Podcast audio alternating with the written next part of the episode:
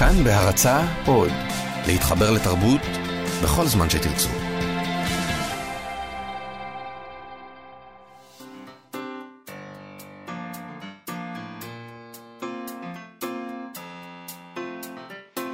מה שכרוך עם יובל אביבי ומה יעשה לה.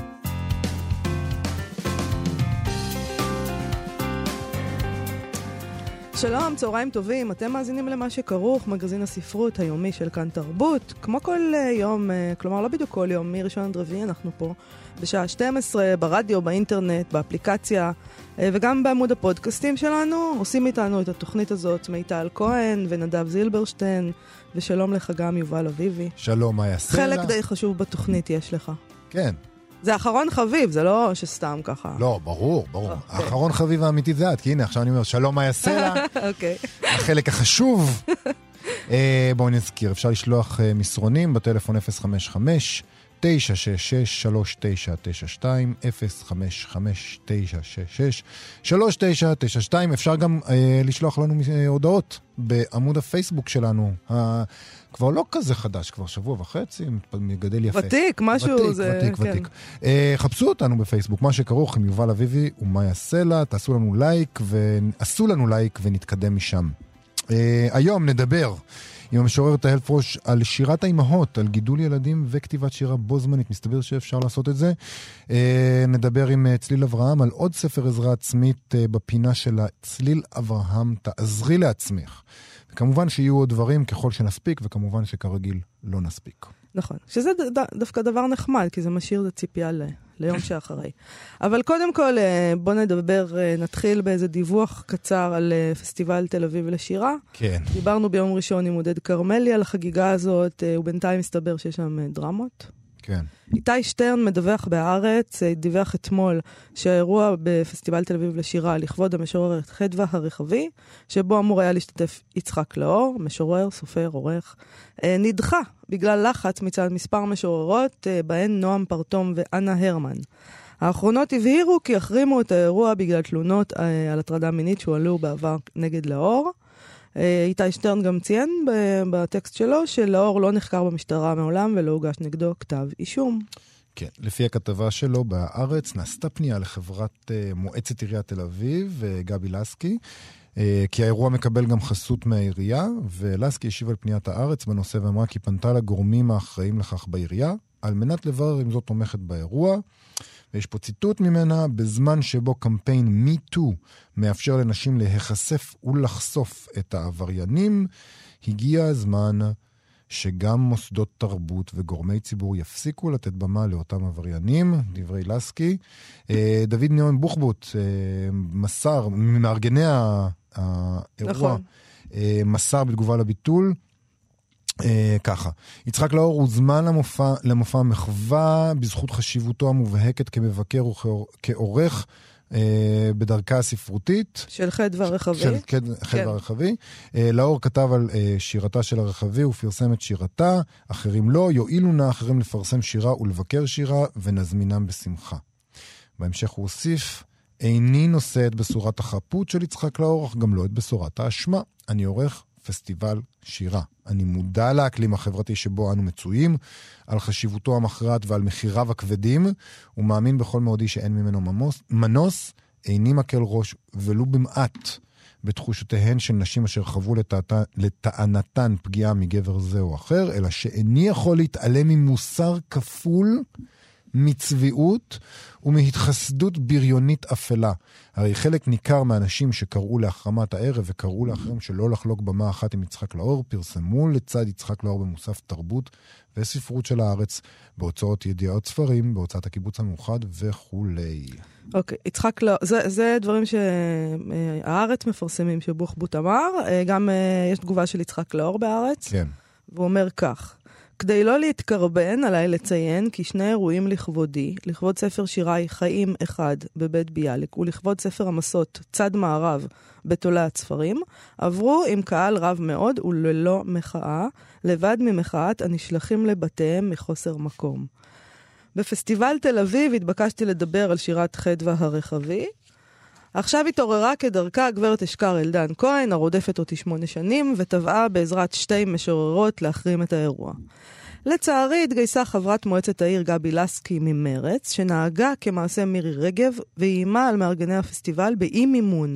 הלוחמת למען זכויות האדם הפלסטיני קראה לבטל את השתתפותי, כי, ציטוט, הגיע הזמן שגם מוסדות תרבות וגורמי ציבור יפסיקו לתת במה לעבריינים, סוף ציטוט. אני עבריין?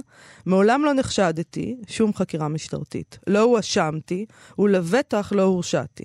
לסקי מצידה תמשיך לזעוק נגד ענישה ללא משפט בשטחים, ולספר כמה הכיבוש משחית. אכן, הוא משחית. גם אותה. והנה עצה למשוררות המחאה. אחרי שהצלחתן להרוס לחדווה הרחבי את הערב. במקום להחרים את האירוע, ארגנו שריפה של ספריי. הגיע הזמן, לא? Uh, טוב, בתגובה לכל... והדרך שלו לא להתקרבן? כן. בתגובה לכל זה, כתב אתמול המשורר מאיר ויזלטיר כך, אצלו בפייסבוק גם. אה, לידיעתכם, אתמול ביטלתי את השתתפותי במחווה למשוררת זלדה, אה, המתקיימת הערב, זה היה אתמול, במסגרת אה, פסטיבל תל אביב לשירה 2017. ההודעה ששודרה הבוקר ברדיו והידיעה בעיתון כאילו אני מופיע כמתוכנן היא עורבא פרח.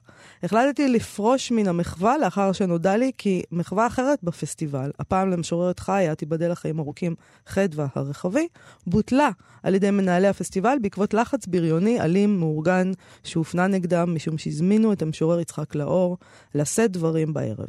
הלחץ הברוטלי הופעל בידי עלוקות שירה חסרות בושה, שנעזרו כנראה בבעלי ברים ובפקידי עירייה מתחסדים. אין טעם שהופיע מתוך שמחת השירה במחווה לזלדה, כאשר משורר ומשוררת נהדפים אל מחוץ לגדר הפסטיבל, בשיטות מחליאות, בשעה שתולעי שירה חגיגות את ניצחונן המביש. חריף כן. קצת, לא?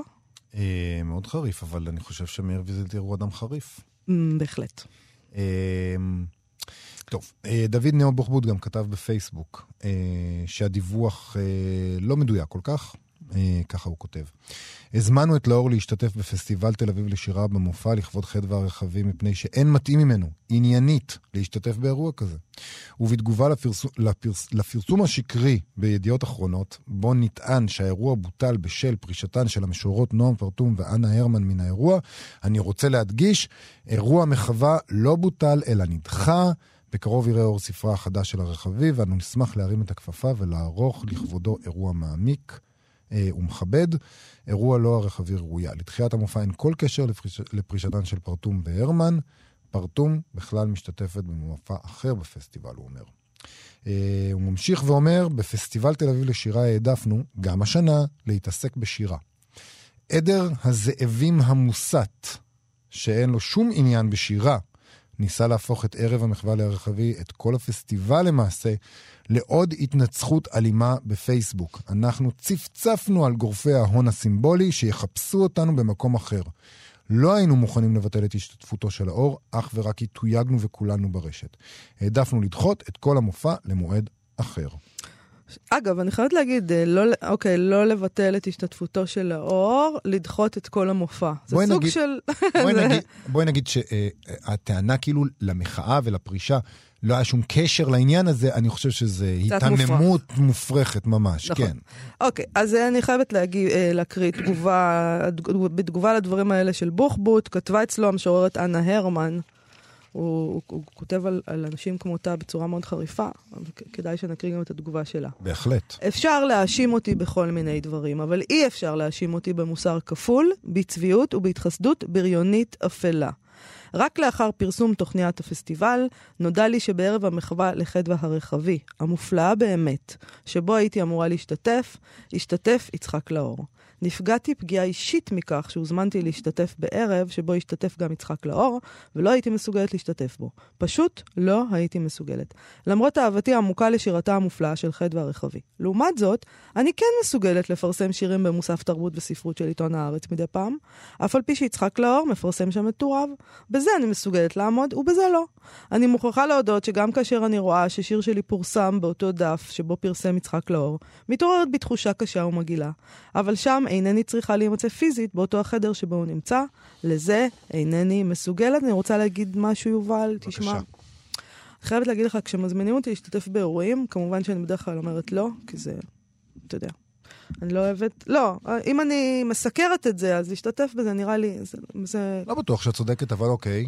לא משנה, אני בדרך כלל לא... אוקיי, אולי זה לא זה, אולי בגלל שאני סתם אוהבת להיות בבית. אבל אם אני כבר אה, תוה... רוצה להשתתף, כן. או שוקלת להשתתף, אני שואלת. את שואלת? תמיד, בטח, מי עוד משתתף? כן. ברור, מה זאת אומרת?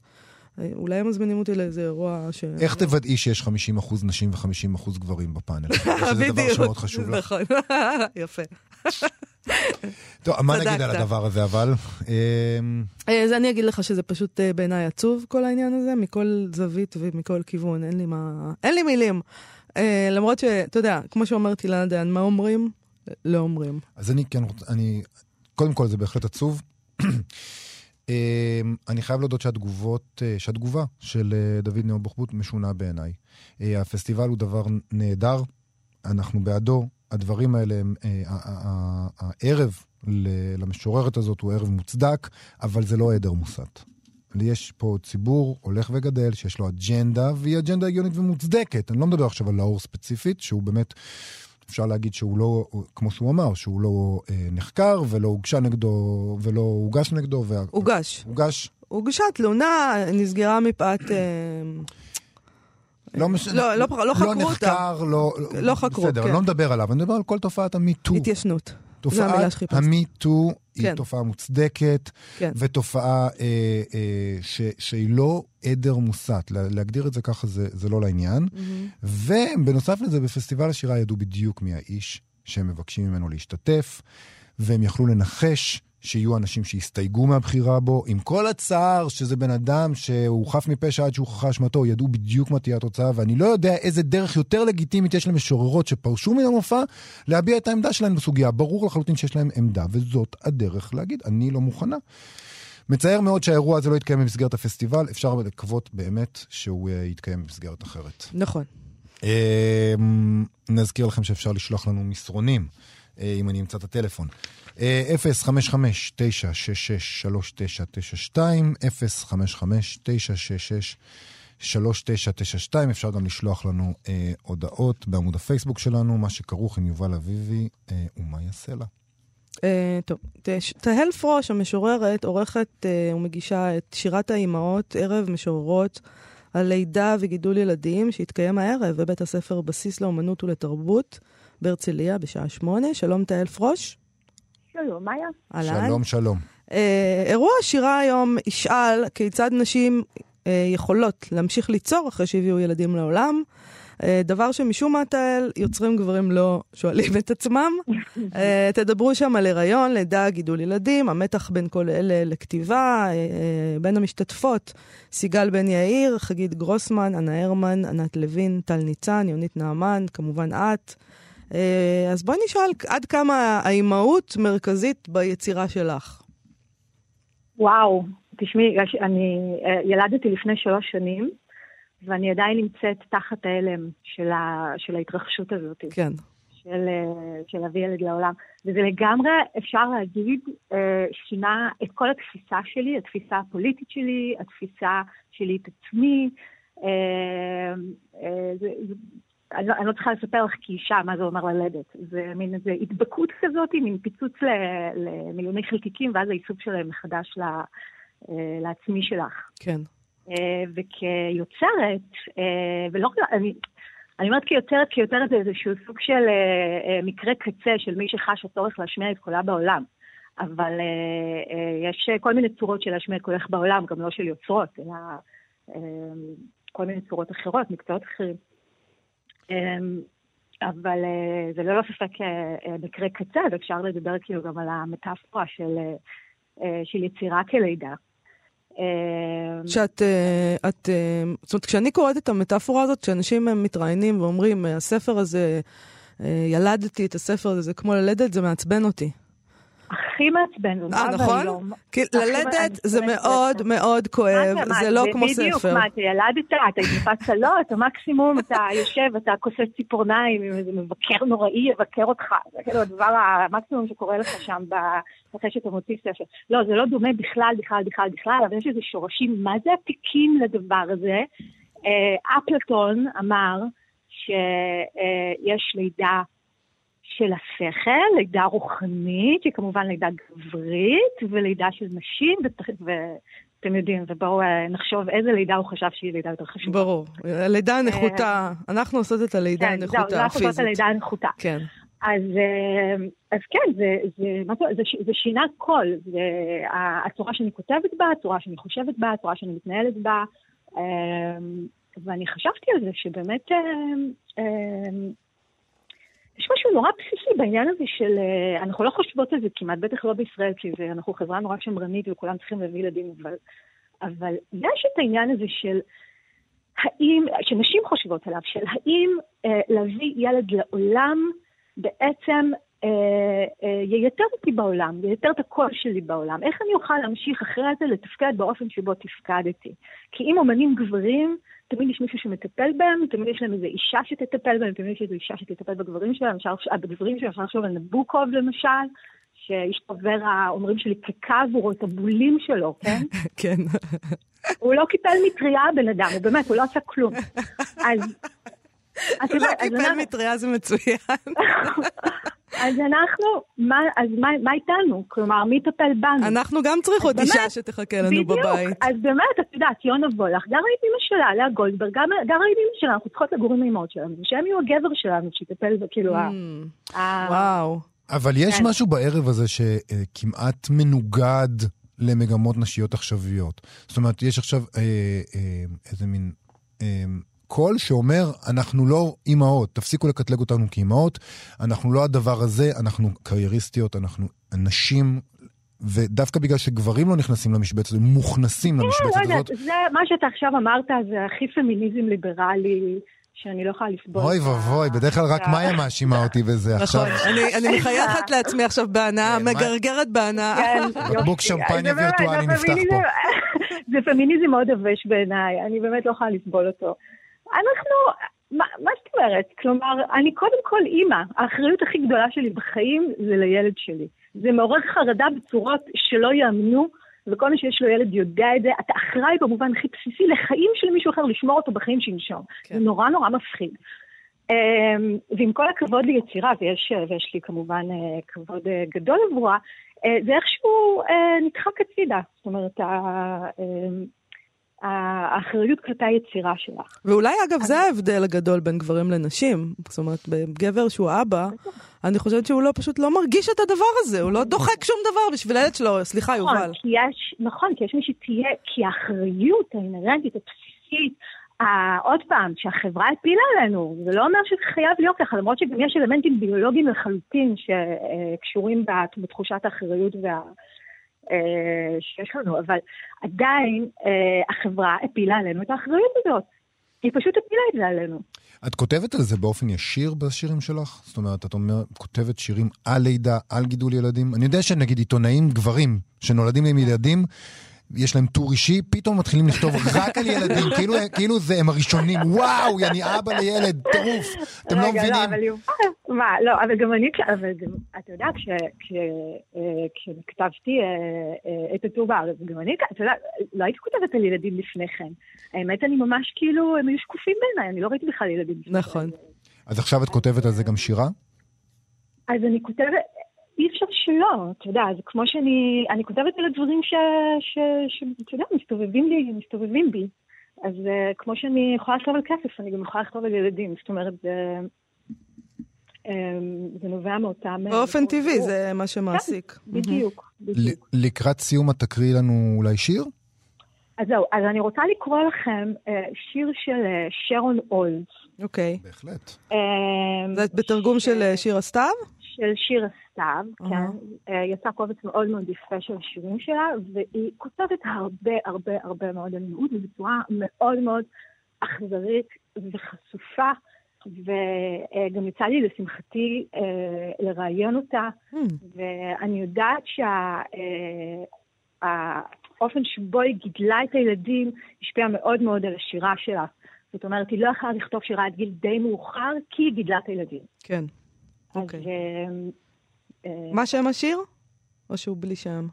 אמ, אין לי כרגע לפני את השם שלו, אבל לא נורא. אוקיי. טוב. הערפל נושב לרוחב החצר, כעשן משדה קרב. נמאס לי כל כך מן הנשים הרוחצות כלים ומחוכמתם של הגברים ומתאוותי לנשוך את פיהם ולהרגיש את הזין הקשה שלהם נלחץ אליי. הערפל נע, מעל השיחים בהיר ככיסוס הרעיל ובאבני הפטל השחור. נמאס לי מהילדים, נמאס לי מהכביסה, אני רוצה להיות דגולה. הערפל ננגג בשקט בסבך השיחים. אנחנו חתומים. הדרך היחידה החוצה עוברת באש. ואני לא מוכנה ששום שערה משערותיו של שום ראש תחרך. איזה מלכוד, אה? וואו, כן, זה זה נהדר. אחד השירים אני רוצה להיות דגולה. הכי, הכי, אני. רוצה להיות דגולה, ולא רק זה, אלא שימו לב שבסוף היא מדברת על פוליטיקה של אימהות, כן. שזה דבר פשוט יפהפה. נכון. היא אומרת, אני רוצה, היא רוצה, הדרך היחידה, היחידה החוצה עוברת באש, כן. אבל אני לא מוכנה ששום שערה משערותיו של שום ראש תחרך. זאת הדאגה הזאת שאי אפשר אה, כן. להיפטר ממנה. זאת הפוליטיקה של האימהות ממש. כן. כן. טוב, תודה רבה אה. למשוררת יעל פרוש, אה. עורכת ומגישה של שירת האימהות, ערב שהתקיים היום על, אה, של משוררות, על לידה וגידול ילדים. קשה להיות אנחנו. זה התקיים היום בבסיס לאומנות ותרבות בהרצליה בשמונה, תודה תהל. תודה רבה. להתראות. שלום, צליל אברהם, שלום אה, יובל. עורכת כאן כלכלי ומבקרת ספרות העזרה העצמית של תוכנית, מה ש- התוכנית מה שכרוך. תוכניתנו. תוכניתנו. נשמע כאילו תוכנית אי שם. ה- אה, תוכנית מסוימת אגב, מאוד שמוכרת. ספציפית. כותבת ביקורות ספרות גם במוסף ספרים של נכון, אה, ביקורות הארץ. מצוינות. בוא, שאני עומדת בדדליין. איזה באסה זה הדדליין. בכלל דדליין. מצד. שני, אם לא היה את הדדליין, לא הייתי כותב לעולם. ברור, טרגי. גם אני. תכף נדבר על הספר שקראת השבוע, אבל לפני כן בואי נדבר אה, על הדרך שבה ספרי עזרה עצמית יעזרו לאנשים לצלוח את המעבר לשנת 2018 המתקרבת. אה, באתר הגרדיאן פרסמו כתבה על טרנד חדש. היה לנו טרנד של אוטוביוגרפיות של סלבס, כן. היה לנו ספרי פרוזה של סלבס, ואחרי זה עברנו לספרי ילדים של סלבס, ועכשיו הטרנד הלוהט מסתבר, מתברר, הוא ספרי עזרה עצמית של סלבס. לדעתי זה נפלא. מה זה חדש? בוא נגיד ידוענים, סלב זה ידוענים? נשמע נורא. כן. ידוענים, יש אני גל. עכשיו. זה גל שנמשך כבר, אה, זאת אומרת, נגיד גם הספר של לינה דנהאם והספר של מינדי קלינג, הם על הגבול. אני חושבת שלינה דנהאם הוא בהחלט אפשר לקטלג אותו כעזרה עצמית. זה כאילו נע מביוגרפיה לביוגרפיה עם מוסר השכל, אה, כן. אני מאוד אוהב את זה בגלל שזה, כיוון שזה מסיר את המסכה מעל כל העניין הזה, זה בעצם ספרי עזרה עצמית, הם מציצנות למישהו, לחיים של מישהו אחר שהם טובים משלך, זה הכל. ועצות, כאילו, זה, ה- זה ועצות, עוד כן. בספר אם- של טינה פיי ב Bossypants, זה בעצם היה ספר הדרכה למנהלות, כאילו זה שילוב של, של אוטוביוגרפיה עם מוסר השכל. אני, אני חושב שכשמדובר במפורסמים זה ממש כדי להציץ להם. כמו, כמו אינסטגרם שחשף את העובדה שבעצם הם רוצים שכל הזמן נסתכל עליהם, כי הם כל הזמן אמרו לנו, "אה, הפפרצי זה דבר נורא מציק ונורא זה, ואיך אנחנו סובלים, ועכשיו מסתבר שהם מאוד מאוד רוצים שנסתכל עליהם, ומדונה מעלה כל הזמן תמונות של הילדים שלהם נגנים בפסנתר, בשיעור פסנתר, ואתה יודע, זה מה שהם אני רוצים. חייב לעקוב אחרי מדונה. אתה באמת חייב לעקוב אחרי אני חייב לראות את הילדים שם מנגנים פסנתר. טוב, בכתבה מתארים אה, מבול של ספרי הדרכה לחיים קלים יותר, שכתבו מפורסמים שאני לא מכיר כי הם בריטים ולא אמריקאים. אה, זה רגע של כנות היה. אה, זה, אה, איך מבטאים? דון פרנץ'? דון כן. פרנץ'. אני, אני יודע, אני מכיר אותה, אבל לא ידעתי שככה קוראים לה. מי זאת? הייתה מהצמד French and Saunders. שג'ניפר סונדרס עשתה אחרי זה את Absolutely Fabulous, שזו הסדרה אה, הכי טובה כן, שהיא כן. כן. זה השלב שבו גם אני אמרתי, אה, כן, אתמול בערב. אה. אז הצמד הזה, זה צמד קומיקאיות, זה התחיל ב- ב- באנגליה, הן מאוד מפורסמות. אה, זה חנה לסלו וציפי שביט, נגיד, לא יודעת.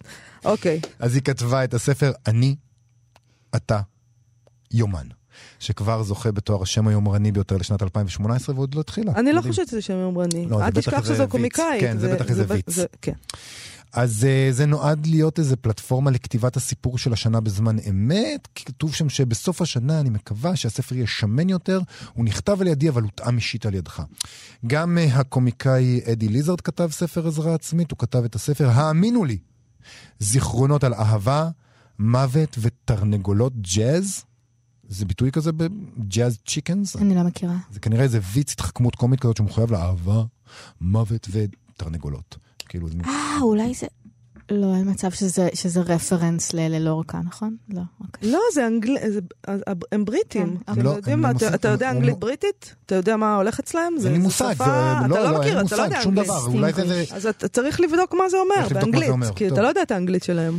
בכל מקרה, בספר שלו הוא מתאר איך התגבר על הקשיים אחרי שאימו מתה כשהיה בן שש, אז אני לא יודע אם זה, זה סיפור מצחיק או... לא יודע. בסדר. Uh, הקומיקאית uh, שרה מיליקן כתבה את איך להיות אלוף, מדריך להישרדות בחיים. Uh, לפי התיאור, אה, זה מדריך לה- להישרדות בחיים, ויש בו uh, המלצה קולעת, היו עצמכם, אחרת תצטרכו להעמיד פנים לנצח. שזה נכון. מעולם לא שמעתי את זה.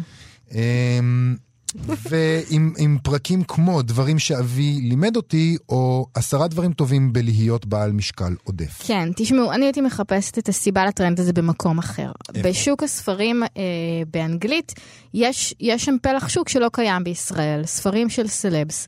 וכשהשם של מישהו עולה, הישראלים נגיד לא מעניין אותם לקרוא את ספר זיכרונותיה של אה, בר רפאלי. זה לא, לא נראה לי שזה... איך זה לא מעניין אותם? זה לא שוק שקיים פה, ו- ובאנגלית זה מאוד מאוד קיים, ולכן כששם של מישהו נעשה חם, אז מיד יש את המרוץ להחתים אותו על, אה, על חוזה, זה פשוט קורה מיד. כן. ואז, אה, אוקיי, אז מחתימים אותו על חוזה לספר, ספר על מה? מה הוא יכתוב? הוא לא יכתוב רומן, הוא לא יכתוב שירה, אז בואו נושיב אותו עם איזה סופר צללים, והוא יספר על החיים שלו, ומה הוא למד, ומה אבא שלו לימד אותו, ותכלס די קל לכתוב את הדברים האלה, כשהם ברמה לא מאוד גבוהה. זהו, זה, זה כמו שהם ציינו, היו גלים כאלה של ספרי ילדים, של, של, של, של אה, ממוארים, של כן, אוטוביוגרפיות. זה סוג של merchandise. זה, בדיוק, יש גל, יש טרנד, והסלבריטאים פשוט כותבים את זה פה. את מה שיש בטרנד כרגע. עוד, שנ, עוד חמש שנים יהיה, לא יודע, מה עוד יש? ספרי בישול כן, הרעיון הוא פשוט לשים את. השם של הבן אדם על כריכה ולמכור כמה עם כל מיני שיותר. אנקדוטות זה... מהחיים הפרטיים. זה, זה ממש... יש גם דוגמה מארצות הברית, דרך אגב, טריה, בטח יעניין אותך לשמוע שהשחקנית אנה פריס כתבה ספר שבתרגום לעברית נקרא לא כשירה, שזה מיד אומר לי, קדימה, תקרא את זה ותלמד עצות לחיים. אה, נשמע לי צבאי כזה. היא מציעה עצות על אהבה ומערכות יחסים, והיא מטבלת את העסק עם אזכורים לפרידה המתוקשרת שלה מהשחקן קריס פרט, שגם עליו לא שמעתי, פרט. מצטער, לא שמעתי עליו. אני חייבת לדעת מה קרה והוא שם. כתב את ההקדמה לספר, זה כאילו איזה מין, כאילו, החיים הפרטיים שלהם זה כאילו הכל כאילו משחק. כן.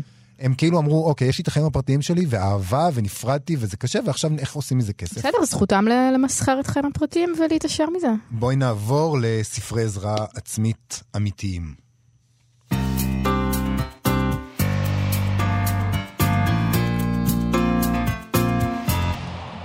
טוב, פינתנו, פינתך, תעזרי לעצמך, צליל אברהם. כן. מה קראת השבוע? אה, השבוע קראתי את הנתיב, אה, ספר שכותרת המשנה שלו היא חיים טובים כאן ועכשיו על פי הפילוסופים הסינים הגדולים. אה? אה, כאן ועכשיו. כאן- ועכשיו, הפילוסופים. הגדולים, קצת נשמע לי... נכון, וחיים טובים כאן ועכשיו זו הבטחה שלא יכולתי שלא להתפתות. לנ- לניטשה לא היו חיים טובים למשל. אבל אולי הסיני, אולי בגלל בסדר, זה. לא כתב ספרי עזרה עצמית, בוא, כל אחד ומשהו טוב בו. אה, אה, אז אה, הספר הזה כתב אותו מייקל פיואיט, שהוא מרצה באוניברסיטת הרווארד, שהיו לו הרצאות על פילוסופים הסינים הגדולים, וההרצאות האלה היו להיט מאוד מאוד גדול. ואחת הסטודנטיות שלו הפכה את זה לספר. אה, ומה שהוא אומר, עכשיו אין לי רקע בפילוסופיה סינית, אני מקווה שלא נקבל המון הודעות של לא הבנת כלום, אבל יכול להיות שלא הבנתי כלום. אוקיי. אני אעשה כלמיטב יכולתי. מה שהוא אומר זה ככה, אנחנו תופסים את העולם, כ, אה, את ההיסטוריה, כאיזשהו רצף של עשרות אלפי שנים, שבו בני אדם חיו בחברות מסורתיות. עד המאה ה-18, המאה ה-19, אה, שאז התחילה המודרניזציה, ואז נפרדנו מההיסטוריה הזאת והחיים שלנו השתנו. עכשיו, לפי איך שאנחנו תופסים את העולם העתיק, אה, כל האנשים לפנינו חיו בחברות מסורתיות, וחברה מסורתית היא חברה שמניחה שהאני שלנו הוא לא משתנה, שהעולם יציב, שהמוביליות החברתית כמעט לא קיימת, אה, ושאנשים חיים במסגרת סגורה של השקפות מאוד שמרניות, ושאין בה, אין, אין במסגרת הזאת כניסה של רעיונות זרים כמעט. וזה אומר, אם זאת ההגדרה שלנו לעולם מסורתי, אז כולנו חיים בעולם מסורתי. אוקיי, מעניין. כי, טוויסט מעניין. כי הוא אומר כל ההנחות האלה לא נכונות, ולא רק שהן לא נכונות לגבי העולם המסורתי, הן בעצם נכונות לגבי החיים שלנו עכשיו. ואז אה, הוא מסביר את תורתם של אה, אה, קונפוציוס ושל עוד חמישה פילוסופים קונפוציאנים. כשהוא עושה את זה נורא יפה, כל אחד מהם הוא מסביר את התורה שלו דרך איזושהי אמונה רוחנית נפוצה מאוד בימינו, והוא פשוט מכסח אותה. והדבר הראשון שהוא עושה, וזה יפהפה בעיניי, הוא אומר, אין בתוכנו שום אני פנימי שצריך להתגלות. כשאנחנו חושבים שיש לנו איזה אני אותנטי, שאנחנו צריכים לחצוב ולחצוב וללכת לטיפול ולדבר עד שנמצא אותו ונראה אותו, מה אנחנו עושים? אנחנו מגבילים את כל הקיום שלנו לכמה תכונות אופי אקראיות שאנחנו מייחסים לעצמנו, ואנחנו לא מאפשרים לעצמנו להשתנות כל הזמן. במקום להסתכל פנימה, אנחנו צריכים להסתכל החוצה על מה שקורה בעולם, ולראות איך אנחנו מגיבים לזה, ואיך אנחנו יכולים להרחיב את הקשת של התגובות שלנו, ולא כל הזמן לפעול לפי ככה אני, זה מי שאני. אנחנו לכודים בדפוסים ובאמונות לגבי מי שאנחנו חושבים שאנחנו באמת. אני רואה שנפתחות לך עיניים ככה. זה, זה באמת כאילו, אני גם פתחתי את זה די בציניות, בהיותי אני, כי זה אני הפנימי האותנטי שלי, ו- וגם לי נפתחו ככה עיניים. כן, זה מעניין נורא. זה, זה באמת מאוד מאוד מעניין, כי זאת אמונה נורא בסיסית, כאילו ש... כן, ש, שהתשובה היא בפנים. הוא אומר, לא, התשובה היא בחוץ. Um, הוא, הוא מסביר את הפילוסופיה של uh, מנגדזה למשל, אני אפילו לא יודעת אם אני הוגה את זה נכון, אני מקווה שכן, אבל בטח לא. Um, שהוא אומר שאנחנו צריכים להגיב לעולם, לא מתוך האמונה על מה מתאים לנו ומי אנחנו, ומה שאנחנו כבר חושבים שאנחנו יודעים על עצמנו, אלא מתוך ניסיון לחדד את האינסטינקטים ואת התגובות שלנו למה שקורה, לאנשים אחרים. למשל, אם אני עכשיו הולכת לעשן סיגריה במרפסת ואני רואה מישהי, נגיד, בוכה. אז אני יכולה להגיד, טוב, אני לא בן אדם כזה שמתערב לאנשים בעניינים שלהם, אני בחורה מרוחקת כזאת, אף אחד לא מצפה ממני לבוא לחבק אותה ולהמשיך לעשן את הסיגריה שלי. ואז אני נשארתי בדפוס שלי. אמ, ואולי אני יכולה לנסות לחשוב לא מה מתאים לי לעשות או מה האמונות שלי אומרות, אלא מה הסיטואציה מצריכה ממני. ולפי איך, לפי מה שיקרה בעקבות זה, לבחון עוד ועוד אפשרויות להגיב לעולם. אבל זה לא ביטול של האישיות, הרי לאנשים שונים יש אישיות שונה ודרכים שונות להתייחס למציאות, זה לא... זה קצת כן, הוא כאילו אומר האישיות שלך לא כל כך חשובה. אומרת, ו... האישיות שלי? האישיות שלך לא כל כך חשובה, ואפילו, האמת שזה מתקשר לפילוסוף הבא שהוא מדבר עליו, לאו את זה, אה, שמדבר על רעיון שאנחנו מכירים בתרבות המערבית, אבל הוא אומר, הבנו אותו לא כל כך טוב. אה, אנחנו לא נפרדים מהעולם, זה מה שהיפים קוראים הכל אחד. ואז הוא אומר, מה אנחנו חושבים? אנחנו חושבים שנגיד אנחנו חיים את החיים האמיתיים שלנו, אנחנו עובדים, הולכים הביתה, סידורים, ילדים, ארוחת ערב, ואז בסוף שבוע אנחנו יוצאים לטיול, ובטיול אנחנו מתחברים לטבע, ואנחנו מרגישים איך אנחנו אחד עם הטבע, ואז אנחנו באמת מתקרבים לעולם, ואז אנחנו שוב חוזרים לעבודה ושוב נפרדים מהעולם. והוא אומר, לא, החיים האמיתיים זה זה. זה זה שאנחנו יושבים עכשיו פה ועובדים. פה במקום הזה אנחנו לא נפרדים מהעולם, ולא בזה שפעם. בשבוע... אז כן, קשה לי להגן על זה כי זה חדש גם לי. לא, אני לא מתקומם אה, כי אני לא מסכים, אני מתקומם כי זה מכאיב. למה זה מכאיב? כי אתה זה אומר, החיים, מה- נכון, מה אבל אתה אומר לעצמך, יום אחד? פשוט אני אהיה- אני אגשים איזה משהו נפלא. מה? מה תגשים? החיים שלי יהיו אה, אחו כזה שאני רץ בו, אבל יש שם גם פאב, והכל יהיה מושלם, ואני כל הזמן... זה הרגע, אם אתה רוצה אחו, זה הרגע לצאת אל האחו. הוא לא, אין, לא יהיה רגע אחר בשבילך. עכשיו, מאיה, האם התגובה הצינית שלך ליובל היא מתוך דפוס ששניכם לכודים בו במערכת היחסים שלכם? לא, זה מתוך ההבנה שלי, אה, אבל רק כי אני קצת יותר מבוגרת ממנו באיזה יומיים, שאני מבינה את זה כבר, שהחיים זה דבר שעובר נורא נורא מהר, ושהוא, ורוב הזמן אתה מבלה אותו בעבודה, וזה החיים האמיתיים. זה פשוט, עכשיו אני מייקל לא פיוט מחפשת היה. אומר לך, בואי נעשה ניסיון. כן. כי את יובל ויובל יהיה מאיה. אה, מה הייתי? יובל. למשל, הייתי יובל. כן. לא, תנסי עכשיו ממש להיות האדם היותר צעיר והחסר ניסיון יותר בחדר, Mm. ולנהל את השיחה הזאת כאילו זה הפוך. וואו, אנחנו תנסו עכשיו, רגע. עכשיו הגענו... זה סשן של אה, טיפול זוגי קשה. בדיוק, התחלנו מערכת יחסים, אה, מתברר שיצרנו את חשבון הבנק המשותף, ועכשיו הגיע השלב הבא, טיפול זוגי. יש לו עצות ממשיות? זה באמת מה שהוא אומר? כן, יש לו עצות ממשיות שזה זה מעניין, כי אה, קראתי את זה בבית, ובן הזוג שלי הוא, הוא חזק בעניינים האלה, אבל אותי זה לא כל כך מעניין. איזה עניינים של אה, פילוסופיה? רוחניות אה, ופילוסופיה אוקיי. מזרחית וכזה. אז סיפרתי לו מה אני קוראת, ואז הוא אמר לי, אוקיי, מה, מי מהפילוסופים את, אה, את הכי אוהבת בינתיים? ואז אמרתי לו, לאוד זה הכי מעניין, ואז הוא אמר לי, אה כן, לאוד זה מעניין אותך? לכי שם למדף, תסתכלי למעלה. ושם עמדו להם בשורה שלושה ספרים של לאוד זה. אה, לא אומרים, לא מסתבר שהוא גר אצלי בבית. צה? אין לי שמץ מושג, יובל, סביר להניח שכן. ו, אה, ואז פתחתי את לעוד זה המקורי, כמו שלעוד זה כתב, וזה שונה בתכלית ממה שמייקל פיוט כותב. אני אקריא לכם סתם, אקראי. אבל את יודעת, תמיד כשאתה קורא פילוסופיה, ואז יש פרופסור לפילוסופיה שמסביר לך יפה. מה קראת, זה שני דברים נפרדים לחלוטין. נכון, מה- נכון, אז זה בערך כמו ההבדל בין לקרוא את הדיאלוגים של אפלטון לבין לקרוא אה, אה, סיינפלד על, על פי אפלטון, או אפלטון על פי סיינפלד, או איך שלא קוראים לספר אחד הזה. מהשניים. כי, כן, כי, תא, אה, כי את זה כותב, ישנו דבר שהוא גלוי והוא נסתר, הקיים מעבר לשמיים ולארץ, חסר צורה, חסר תנועה, לבדו עומד. בקיצור, זה, זה דברים מאוד מאוד מופשטים, שעברו שנים על שנים של ניתוח, וניתוח, זה כמו, זה כמו אה, אה, גמרא. שנים על שנים של ניתוח ופרשנויות, עד שהם הגיעו למייקל פיויט, שאומר לך, בוא תשחק את המשחק הזה עם מאיה, או עכשיו שאתה נורא נורא כועס על מאיה, תביא לה כוס מים ותראה איך כל האווירה בחדר משתנה. אני אביא לך כוס מים. המרחק בין לא את זה לבין העצות של מייקל פיוט הוא מרחק של אלפי שנים ו- כן. וכרכים. אז כן, הוא, הוא נותן עצות כאלה, ל- לעשות את הטקסים האלה, לשחק את המשחקי תפקידים האלה ביום-יום, להיכנס לישיבה שאתה נורא נורא לחוץ, ובכל זאת לקחת אוויר, ולדבר ברוגע, ולתת לאנשים לבטא את עצמם, ומתוך זה לראות את השינוי נוצר. יש לו גם עצות מגוחכות וגרועות, כמו שאנחנו בדרך כלל מגלים בספרים כאלה בפינה שלך?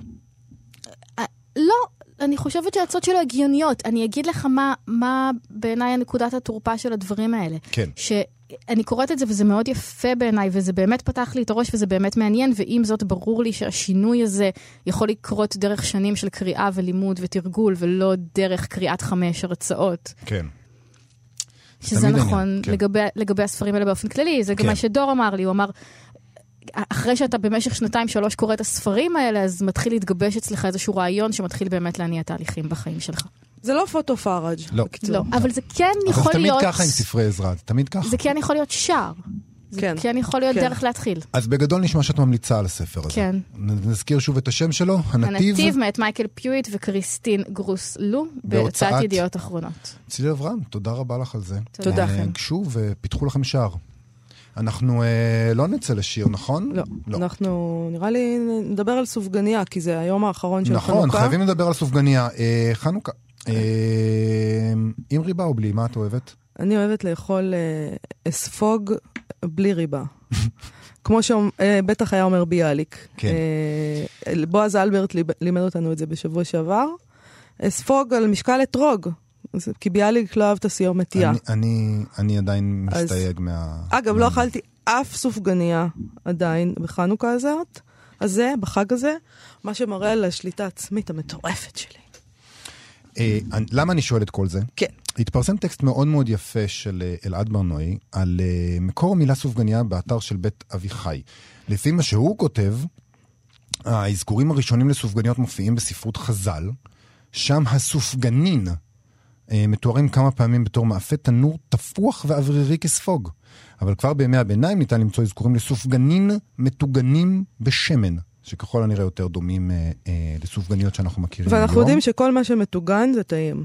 אתה יודע את זה, נכון? זה נכון, אה, אין שום אתה- דבר, שום דבר שלא תדחוף אותו בשמן עמוק ולא יצא טעים. אז זהו, פרנק זאפה אמר פעם, מה שזה לא יהיה, תטגן את זה. כאילו, אמ, בכתבה מתואר, אה, מדבר חוקר אה, השפה אילון גלעד, שאומר שניתן למצוא אה, רמז לקישור של הסופגנין לחנוכה בתחילת המאה ה-14, בשיר שכתב קלונימוס בן קלונימוס, ובו הוא מזכיר אותם כמאכלים שנאכלים בחנוכה.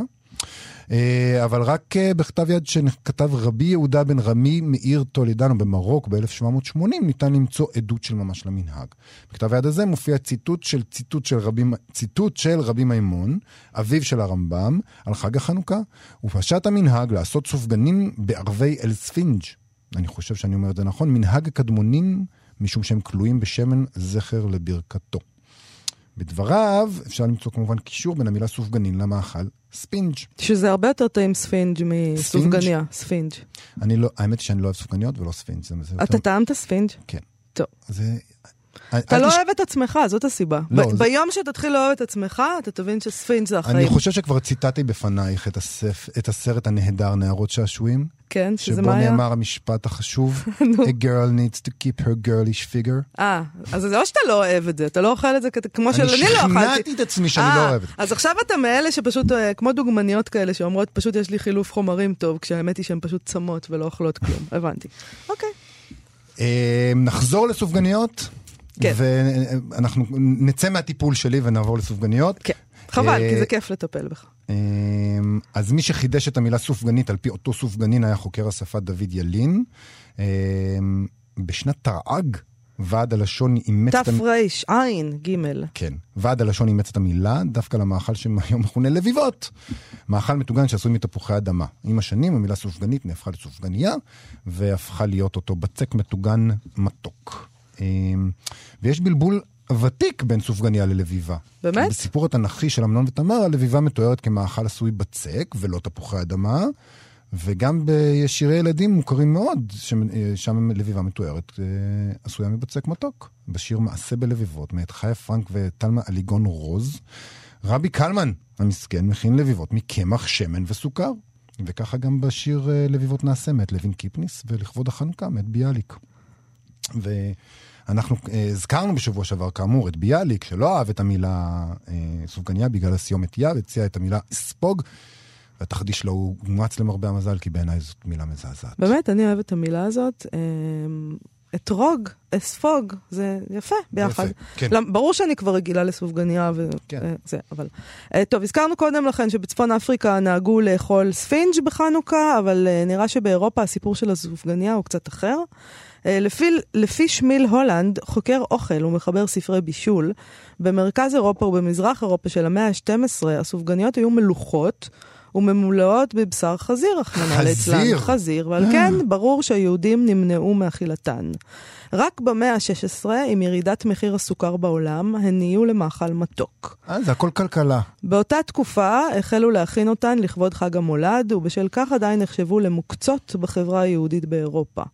מי שעודד את המנהג בקרב יוצאי אירופה בישראל הייתה התנועה הציונית בשנות ה-30 של המאה ה-20, שהביאה את מאכל חג המולד מאירופה ונכסה אותו בתור המאכל העיקרי של חג החנוכה, החנוכה הישראלי, שזה מדהים, די מדהים, זה בכלל מדהים. לא שייך לנו. יואו. אז מה אכלו יהודי אירופה בחנוכה בעצם בעבר? אה, זה ככה, יהודי אירופה אכלו לביבות מטוגנות. לפי שמיל הולנד, אבל לא את הלטקס שאנחנו מכירים, אלא מאכל שנקרא גריבנס, גריבנס או גריבלח, שהוא למעשה חתיכות אור אווז מטוגנות. אוי ואבוי. אה, גריבנס הוא, אני בטח לא אומרת את זה טוב, הוא תוצר לוואי של תהליך הכנת מעדן אירופי אחר, שמלץ, אני מכירה את זה, שומן אווז. ולמה דווקא בחנוכה? התשובה פשוטה, בתקופה של חנוכה, בין חודש כסלו לטבת, נהגו לשחוט את האווזים. התוצר החשוב ביותר של האווזים היה השומן שלהם, ששימש בכלל בפסח כתחליף לשמן הקטניות שהיה חמץ. בקהילות אשכנז. כל כך מורכב הכל. לכן כששחטו את האווזים באמצע חג החנוכה, היו נוהגים להכשיר את הבית לפסח. בסיפ... בסיפור אווזים של שלום הלחם, שמביא שמיל הולנד, אה, בתיה מוכרת האווזים מספרת כיצד היא מכינה בחנוכה את השומן לפסח. כן. אה, הולנד מוסיף ומתאר עוד אבן דרך בבלבול בין סופגניות ללביבות.